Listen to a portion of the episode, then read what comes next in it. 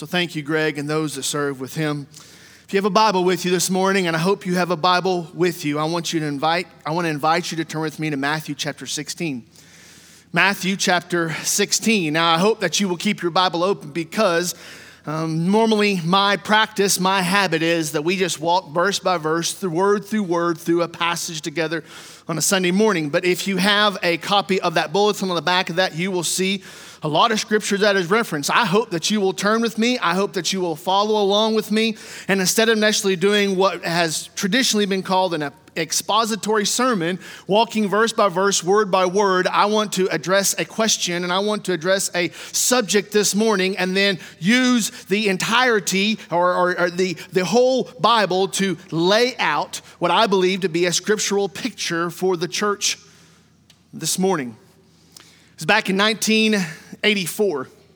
Scott Baio was the leading star in a T V show. He was cast as the character of Charles Salamander. He was a young college-age student, and he was trying to put himself through school, and so he answered an advertisement in the paper for an affluent family that was needing someone to come and to be their live-in housekeeper, to care for their three children, and to take care of the other task in the home. The T V show that aired in nineteen eighty-four ran for a season or so, took a little break, came back, but the show was called Charles in Charge. And in the T V show, it was just a comedy, a sitcom, if you will, but it was all about the affluent parents that thought that they were in charge of the house. You had Scott Baio or Charles Salamander, the, the college student that was given the responsibility. He thought he was in charge of the house. And then you had the three children that thought that they were in charge of the house. And there's been numerous sitcoms that have taken place throughout the uh, last couple of decades, the last several decades, numerous sitcoms that have kind of highlighted and keyed off that theme where you have multiple people. I grew up with Full House. And when you ha- came to the sitcom of Full House, you had different people thinking they were in charge, and the comedy that takes place in the life and in the home when those three, three, when those different pictures are living with each other. And we might think that That is comedy when we see it on television. But when we see it played out in real life, or even the life of the church, it can be a spiritual tragedy. Now I'm going to hit, I'm going to walk us through something this morning that is not light and is not easy. But I hope that you'll see with me where I'm coming from. Several weeks ago, there were some changes and proposals made for the direction and life of this church. And there have been lots of different opinions, lots of different ideas, lots of different perspectives given. We're coming back tonight um, to pick back up the discussion, pick back up the details, pick back up the nuts and bolts. But before we do, I want to ask us the question as a church. Who's in charge? Who's in charge?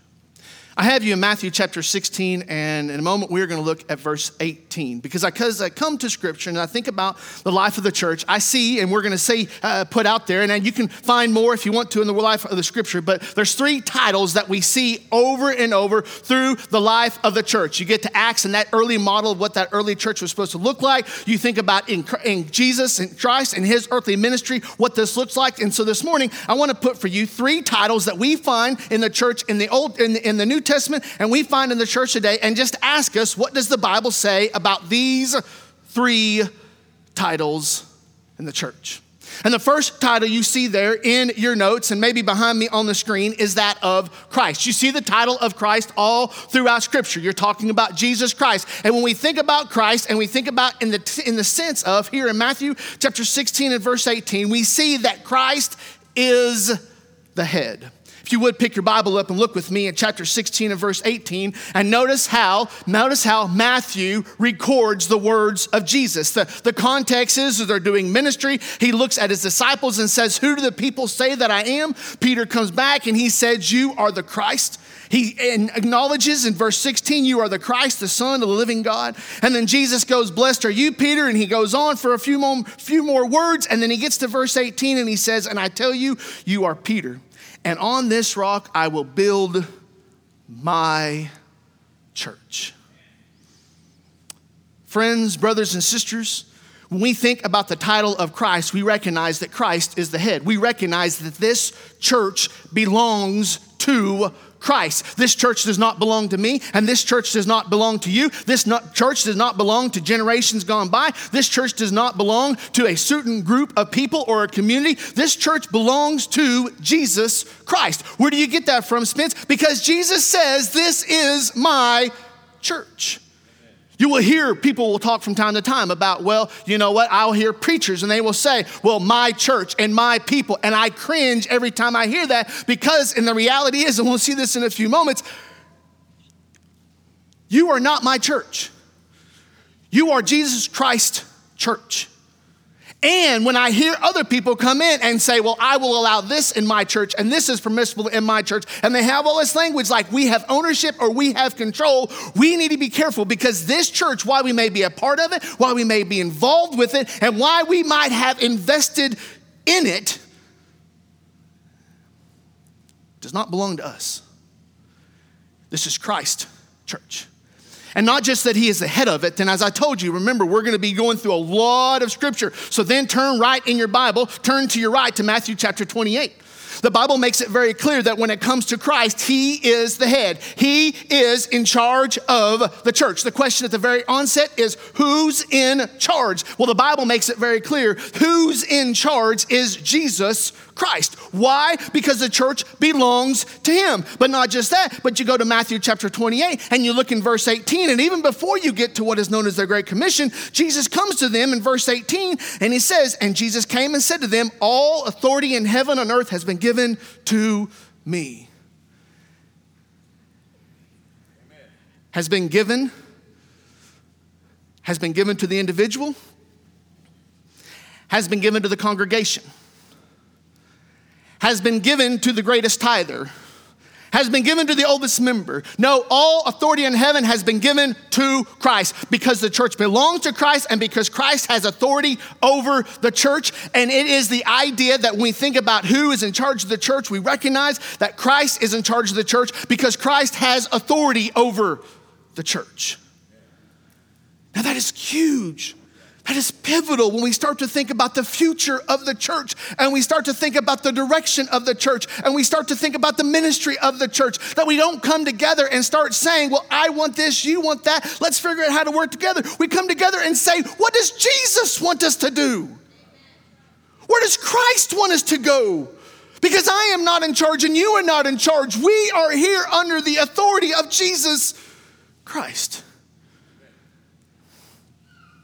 And not just that it belongs to Christ, not just that he has authority over the church. But if you go to Colossians chapter one, and some of you in this room have spent a lot of time in Colossians. You go to Colossians chapter one, we see another key insight when it comes to Christ being the head of the church. In fact, in Colossians chapter one in verse eighteen, it says, Peter is, or I'm sorry, Paul is writing, and he says in verse eighteen, talking about Christ. Let me back up to verse fifteen for the sake of context. He says, he, he, and he's talking about Jesus Christ. He is the image of the invisible God, the firstborn of all creation. For by him all things were created in heaven and on earth, visible and invisible, whether thrones or dominions or rulers or authorities, all things were created through him and for him. Verse seventeen, and he is before all things, and in him all things hold together. Verse eighteen, and he is the head of the body, the church. He is the beginning, the firstborn from the dead, that in everything he might be preeminent. What Paul is saying to the church there in Colossae is that in everything Christ is first.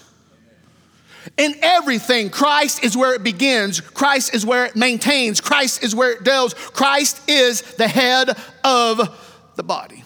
He is the very beginning. In fact, he is the one. First Corinthians twelve talks about we are the body of Christ. Second Corinthians chapter five tells about how the church will one day answer to Christ in the Bema Seat language. It is First Thessalonians four where it tells us that Christ is coming back for the church. Revelation twenty where we are going to reign for a thousand years in the millennial reign with Christ. It is all centered, all coming from Jesus, which means that he is the head. He's in charge. He has authority. He has control. He is in charge of the church. Well, that would sound really great if Jesus Christ was here in physical form. It would sound so good if all of a sudden we could just say, well, you know what? We're going to have a song service and then Jesus is going to come up and preach. But the reality is, is that the Bible tells us that he ascended to the right hand of the Father. So now in a twenty-first century picture, who is it? Who is it that leads? Who is it that serves? I think up until now we would have quite a bit of uniformity in our opinions. But the Bible tells us that in the absence of Jesus Christ and in the continuation of the New Testament church, it's the pastor. Now you may say, oh, so what he's saying is that he has all control, he has all authority. No, let me just tell you how I think about this. Eli is fourteen, our oldest is fourteen right now. He's gotten to the point that we think that he is able to hold down the fort. So mom and I can go have something to eat apart from five kids. So I will look at Eli, and before we're getting ready to leave, I will look at Eli and I will say, all right, son, your mother and I, we're going to go get something to eat. You are responsible. You are in charge. I am leaving you here to manage the household. I am going to give you this responsibility for me to leave. Let me ask you a question. When I leave, does Eli have full authority? No. Whenever I leave, does Eli then have all the control over the house? No. Whenever I leave, Eli is therefore tasked with being responsible to what I have entrusted to him. In other words, and I put this there in your note, the pastor, when you think about the title of pastor, I want you to think about this, the title of the steward. You see, nowhere in Scripture do I see this idea where the pastor has authority, the pastor has control, the pastor is in charge of whatever he does. No, the pastor is a steward of what that, that which Christ has entrusted and left to him. So when I leave the house and Eli is there, Eli knows. What does he need to do? He needs to do what Daddy told him to. And in the absence of saying, well, Daddy didn't say that, he goes, well, what has Daddy said in the past that would inform me and help me understand what I'm supposed to do? And then if the case may be, he may say, well, Daddy has taught me. Daddy has, has instilled in me wisdom, and I'm going to lean on what I have been taught to do, groomed to do, told to do, and that is how I'm going to act. But at the end of the day, when Daddy comes home, Eli is going to answer to Dad. And somewhere in the life of the church today, we've gotten this twisted. And you will have some churches that the pastor comes in and they think that they are God incarnate. And they will come in and say that I have authority, I have rule, this is my church, you are my people, we are going to do it my way. But that is complete manipulation and twist of what Scripture shows us. So where do we get this idea of pastor? Now, there's a lot of different words that you may see used for pastor. It may be bishop, it may be overseer, it may be elder, it might be pastor. And there's a lot of different Greek words, and some of them have different nuances. But overall, there is leadership that Christ gives to the church. Think about Ephesians chapter four. Put this there in your notes, but Ephesians chapter four, he's talking about the unity of the body, the unity that is found in Christ Jesus. We have no unity in the church apart from Christ Jesus. We have unity in Christ, in our identity in Christ. And he says in chapter four and verse eleven, he says, and he, he's talking about Jesus Christ, and he gave the apostles, the prophets, the evangelists, the shepherds, and teachers. Why? He gave leadership to the church. So leadership is a gift from God. But why did Jesus Christ give Give leadership to the church? I'm so glad you asked. Verse twelve, to equip the saints for the work of ministry, for building up the body of Christ, until, until he says, so what Christ has done in his absence, he has given leadership to the church in the form of these different capacities so that the body can be equipped, the body can be equipped for building up the body, for the work of ministry, until we all attain to the unity of the faith and the knowledge of the Son of God, to a mature manhood, to the measure of the stature of the fullness of Christ, so that we may no longer be children tossed to and fro by the waves and carried about by every wind of doctrine, by human cunning, by crafty and deceitful schemes. And then he goes on and he talks about this idea of what happens when Jesus unifies people, and that through the leadership that God and through Jesus Christ has ordained, and we see over and over and over again, it is a gift from God. Those that exercise this gift faithfully understand that stewardship is responsibility. That stewardship is responsibility. Any pastor worth his salt understands that The calling of the pastor is not the calling of dictator. The calling of the pastor is not the calling of tyrant. The calling of the pastor is not the calling to get his way. The calling of the pastor is that of stewarding what has been entrusted to him. I think about Matthew chapter twenty-five, and you have the parable of the talents. You remember that parable, Jesus telling a story about a master, him coming to his workers, and he gives one five, he gives one two, and he gives one, one gives one of them one talent, and then he goes away. And while he's away, the one that had five, the one that had two, and the one that had one, they did different things with those talents, and yet when that master Master came back, he was asking them, he required of them an account of what they did with what he had given them. And when it comes down to the end of the day, the pastors, the faithful pastors in the churches, understand that they have been given a responsibility to steward what Christ has entrusted to them. They are stewards. They are carrying out a responsibility. They are not in control. They are not despots. They are simply people trying to carry out and execute the responsibilities that Christ has given to them. So when we look in Scripture and we, th- we see these titles, we see Christ as being the head. We see pastor as being the steward when we think about this idea. So how does this pastor then function? How, what, what responsibilities does that person have? What authority does that person have? And we have all of these words that too many times we should ascribe to Christ, but we think that about the pastor. But when we come down to the end of the day, you find in First Peter five what I think may be the most comprehensive picture of the job description of a pastor. In First Peter chapter five, Peter is writing to the fellow pastors there in modern day Turkey. And he reminds them that the imagery that Christ gave them was that of a shepherd and sheep. And the same imagery then applies to not just Jacob, Harriet's son, but the imagery applies to this idea of a biblical picture. You see, in that agrarian culture, everybody would understand this concept. Everybody would understand this imagery. Everybody would understand this illustration. Now, in the twenty-first century, a lot of this is lost on us because very few of us woke this morning, woke up this morning to the bleating of sheep.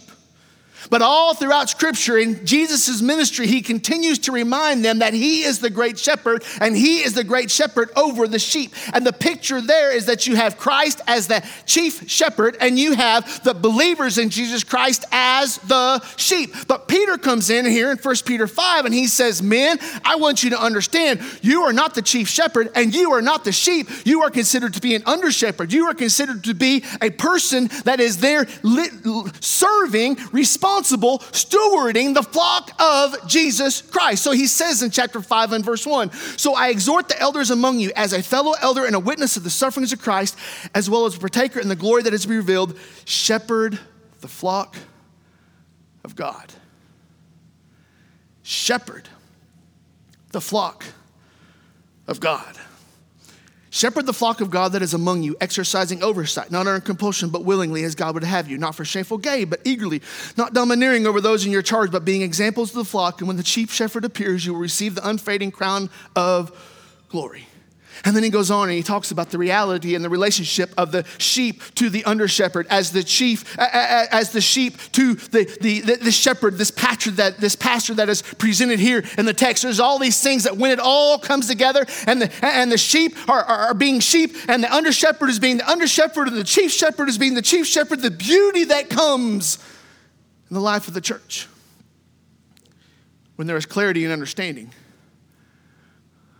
on the role, on the titles and the roles within the church. Years ago, years ago before he was disgraced publicly, Bill Cosby did a comedy special. And I remember because whenever I was my boys' age, it was on a cassette tape.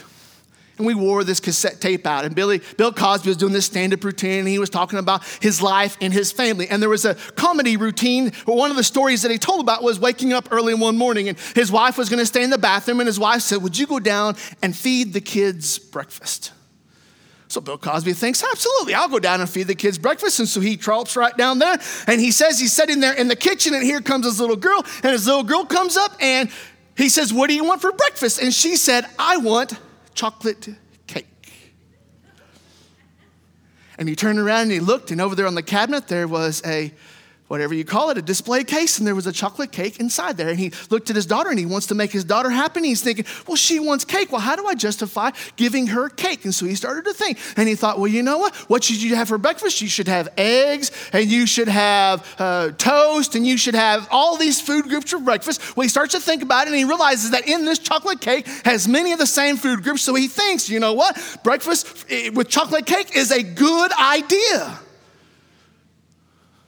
So as only Bill Cosby can tell the story, he gives the daughter chocolate cake. And then no more after he gives the daughter chocolate cake, and the other kids have the chocolate cake, and they're singing the praises of the Father. Here comes the mother. And she is not happy because Bill Cosby fed the chocolate cake to the children.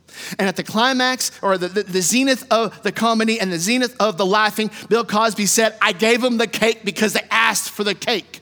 And you may say, well, what does that have to do with what we're talking about this morning? I wonder how many pastors are going to look to Jesus Christ one day and said, yeah, I know what you wanted me to do, but this is what they wanted to do, and I went with them instead of you.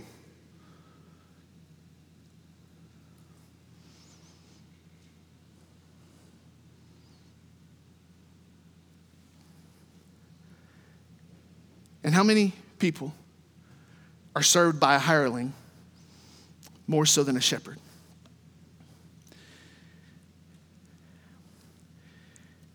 Peter writes to the church there in First Peter chapter five, and he says, this is the charge for the pastors. You're to shepherd the flock. You're to exercise oversight over the flock, not under compulsion, but willingly, as God would have you. And over again, and I wish I could turn more places you can look at. First Corinthians chapter twelve, he talks about similarities. You can go to Mark chapter three, he talks about calling the twelve disciples and, and those twelve disciples knowing what the responsibility they were going to hold to. You go to Acts chapter thirteen, when they set aside Paul and they set aside Barnabas, and they're going to go out, and it says, this is the responsibility, this is the stewardship that we have given you, and they send them out. All throughout Scripture, when you see God called men, they understand that they are not God. They are agents, they are stewards, they are working under the authority of Jesus Christ. So when we think about pastors, let us not think about pastors as being in charge or in control. They are simply a stewards to that which God has entrusted to them. So we think about Christ, we think about the pastor, and then let's spend a moment on the church. How does the Bible picture the church? I want you to see with me this morning that the Bible pictures the church as being disciple makers. As being disciple makers. Turn back to Matthew chapter twenty-eight. Matthew chapter twenty-eight and verse eighteen, I read to you in your hearing just a few moments ago. In Matthew chapter twenty-eight and verse eighteen, Jesus comes and says, all authority in heaven and earth has been given to me. Now, in the preceding verses, it says up there in verse sixteen, now when the eleven disciples had gathered, there's a little bit of uh, discussion when it comes to the commentary. Exactly who was there? Was it just the eleven disciples? Matthew talks about the eleven disciples being there. But then when you get over to Acts chapter one, you, some people may think that there are more people that are gathered besides just the eleven. Either way, Jesus is leaving his final instructions to the church. And when he go, looks at the church, what does he tell them to do? He says in verse nineteen, go therefore and make disciples of all nations. And then he tells them, and if you look at the structure, the word order, the grammatic breakdown of this in the original text, that is the primary mission. And then following that is, how do you do it? So you go make disciples. How? By baptizing them, by bringing them into repentance, by bringing them into an understanding of who Jesus Christ is, baptizing them in the name of the Father, the Son, and the Holy Spirit. You teach them. You teach them what it means to be a faithful follower of Jesus Christ, teaching them to observe all that I've commanded you. And behold, I'm with you always to the end of the age. Jesus looks at that church. He looks at those apostles that he is leaving to then continue the ministry of Jesus Christ. He's looking at these individuals, these believers, and he says, this is what I want you to do. You're going to go make disciples. Acts chapter one, parallel passage, similar in language, same scene written from a different perspective. Jesus says, but you'll receive power when the Holy Spirit has come upon you. And then he tells them what they're going to do when they get the indwelling of the Holy Spirit. You will be my witnesses in all Jerusalem, or in, you will be my witnesses in Jerusalem and all Judea and Samaria and to the ends of the earth. He tells them that when my spirit gets a hold of you and you realize what you were saved for and what you were called to, you are saved and called to make disciples. We have been, as you see there in your notes, we have been commissioned by Christ. We have been commissioned by Christ to go and make disciples. Now, we may vary in this room about the best, the best methodology to do it. We may differ in this room on exactly how that looks in one season or another season. We might differ in this room on how it looks like in one geographical area versus another geographical area. But brothers and sisters, if you are a follower of Jesus Christ, if you know that you're saved here this morning, you have one chief job as a believer in Jesus Christ. That is to make disciples.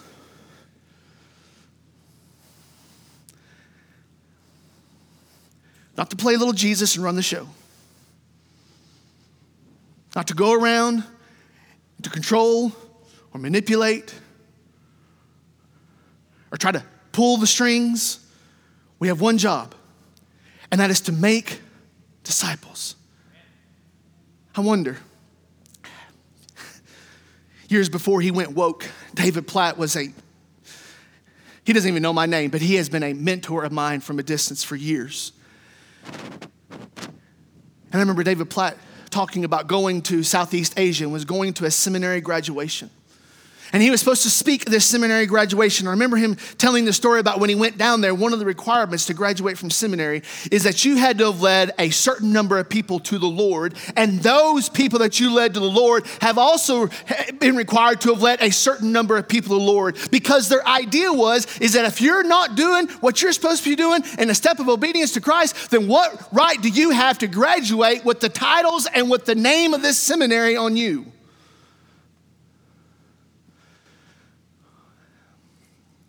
What would it be like if we said you can't vote on matters of the church until you've led one person to the Lord in the last six months? What would it be like if we say that, you know what, in order to have spiritual input in the life of this church, you need to be spiritually living out the obedience that God has called the church to live?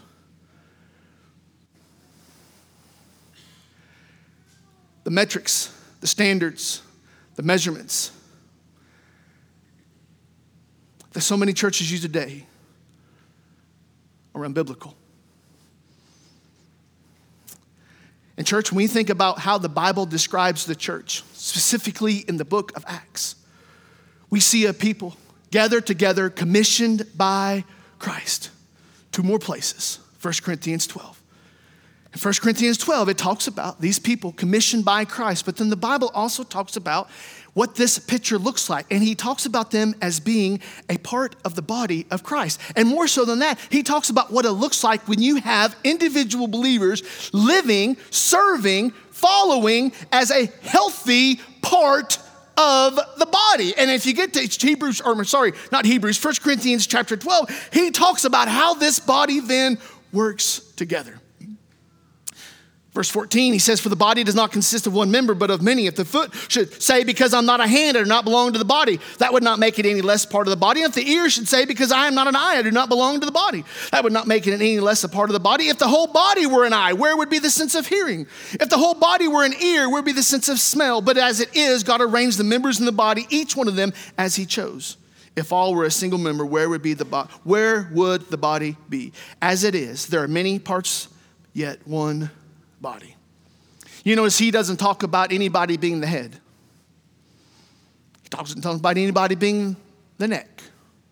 Doesn't talk about anybody being the brains. In fact, the language that he uses there is foot, hand, eye, ear, and nose. He's talking about individuals that God crafts together, that every person has a role. If you are here this morning and you're a saved follower of Jesus Christ, you have a part to play in the body. You have a part to play in the body of believers. We need you here at this church. We need you in ministry. We need you to be healthy. We need you to be serving. We need you to be devoted to Jesus Christ. We need you to have the kind of spirit that puts God's first, meaning you spend time with the Lord, means you spend time with God's people, and you follow him chiefly. We need you here. But not every single one of us is here to be the same piece. And where the church gets off the rails is when we have multiple people wanting to be the same part. Not being content with the part that God has called them to. Showing up saying, I want to be that part. Or elevating one part over the other. Do you not realize that we are all here under the authority of one Savior? Jesus Christ. So he says, you're commissioned by Christ. You're healthy parts of the body. And then this last one, this last one, and I'll be done. Acts chapter four. When he talks about the church, and he talks about the church being disciple makers. He talks about Christ being the head. He talks about the pastor being the steward of the church. He talks about the church being disciple makers. But then one last aspect that I want us to see together there in Acts chapter four is that the church is united by mission. We're united by mission. I want you to see this with me. I, I, I just, I've read this. I've prayed this. I've cried about this. I've seen this. This I've seen it this last week. Acts chapter four, the context is that Peter and John, they're arrested because they were preaching the gospel of Jesus Christ, and they get taken in front of the religious leaders, and the religious leaders says, you better stop what you're doing. And they look at the religious leaders back up in verse nineteen, and they said, whether it's right in the sight of God to listen to you rather than to God, you must judge, for we cannot but speak of what we have seen and heard. And so they released Peter and John because they're like, I don't know what to do with them. They won't, they won't shut their mouths, and we can't, we don't feel like we have anything to charge them for. What are we going to do with them? They said, let them go. And they come back. Verse twenty-three, when they were released, they went to their friends and reported what the chief priests and the elders had said to them. Now, you would think that all of those early believers would gather together and say, we better lay low for a little while. We better be quiet for a little while. We better just hit pause. We better just chill out for a minute. We better quit making such a stink. Verse twenty-four, and when they heard it, they lifted their voices together to God and said, Sovereign Lord, who made the heaven and the earth and the sea and everything in them, who through the mouth of our father David, your servant, said by the Holy Spirit, why did the Gentiles rage and the peoples plot in vain? The kings of the earth set themselves, and the rulers were gathered together against the Lord and against his anointed. For truly in the city that were gathered together against your holy servant Jesus, whom you anointed, both Herod and Pontius Pilate, along with the Gentiles and the people of Israel, to do whatever your hand and your plan had predestined to take place. Verse twenty-nine, and now, Lord, look upon their threats and grant your servants to continue to speak your word with all boldness. They didn't ask for a pre- reprieve from the persecution. They didn't ask for less obstacles. They didn't ask to be taken out of this scenario. They didn't ask to be relieved of the problems that they were facing. They didn't ask to be healed from the ailments that they were struggling with. They didn't ask for less, uh, less opposition from the world. They didn't ask to be taken out of the world. They said, give us boldness. While you stretch out your hand to heal, and signs and wonders are performed through the name of your holy servant, Jesus. Verse thirty-one, and when they had prayed, the place in which they were gathered together was shaken, and they were filled with the Holy Spirit and continued to speak the word of God with boldness.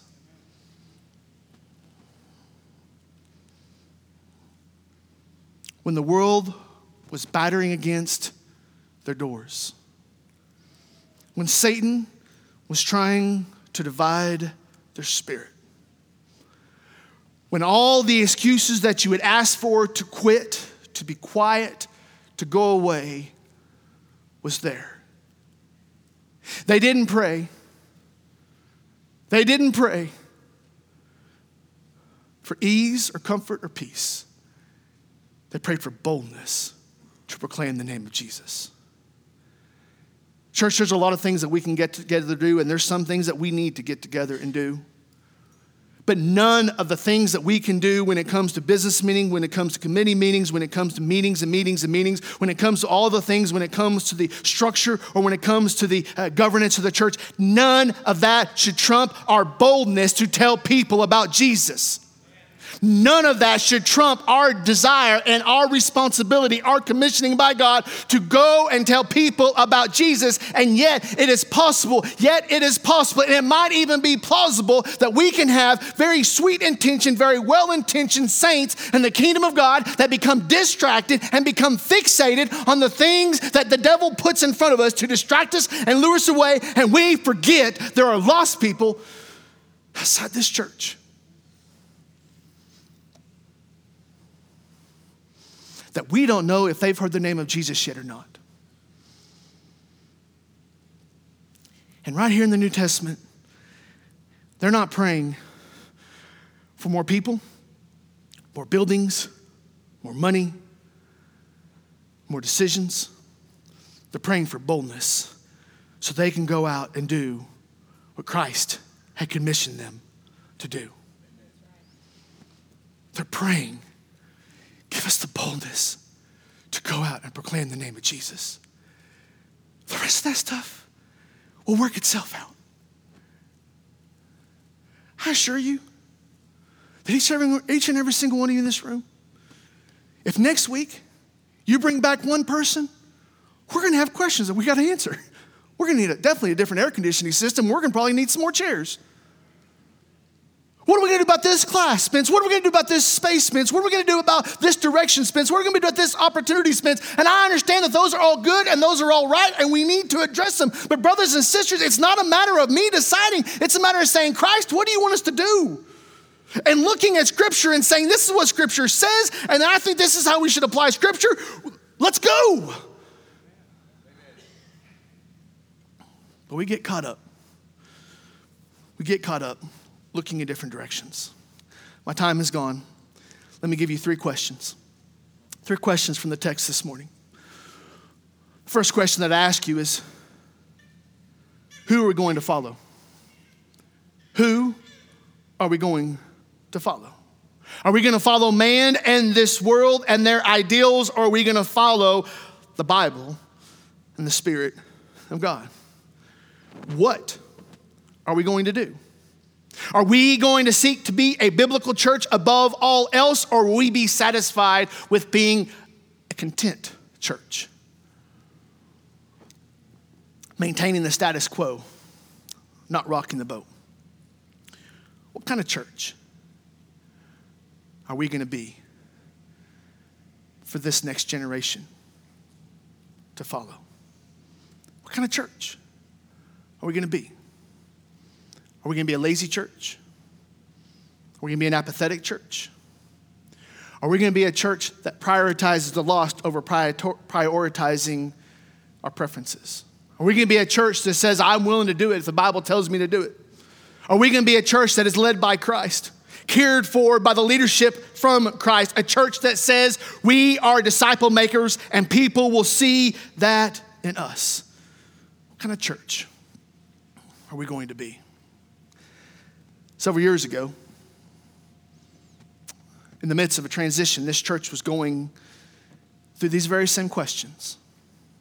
You may not have been here during that time of transition, but during this time of transition, when they were looking for the next pastor for this church, they were asking questions similar to this. And they came up with an answer back then. This morning, Brandon's going to come, and he's going to remind us as a church what this church thought just three years ago and the heart of the church then. You bow your heads with me.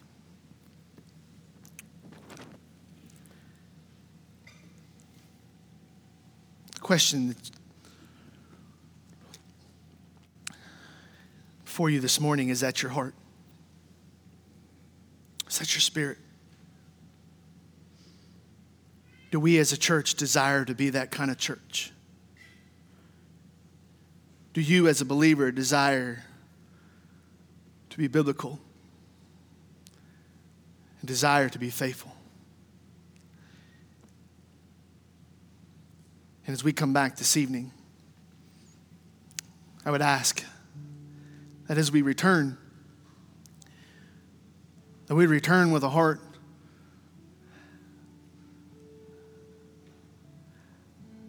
Turn with a heart that desires Christ above ourselves.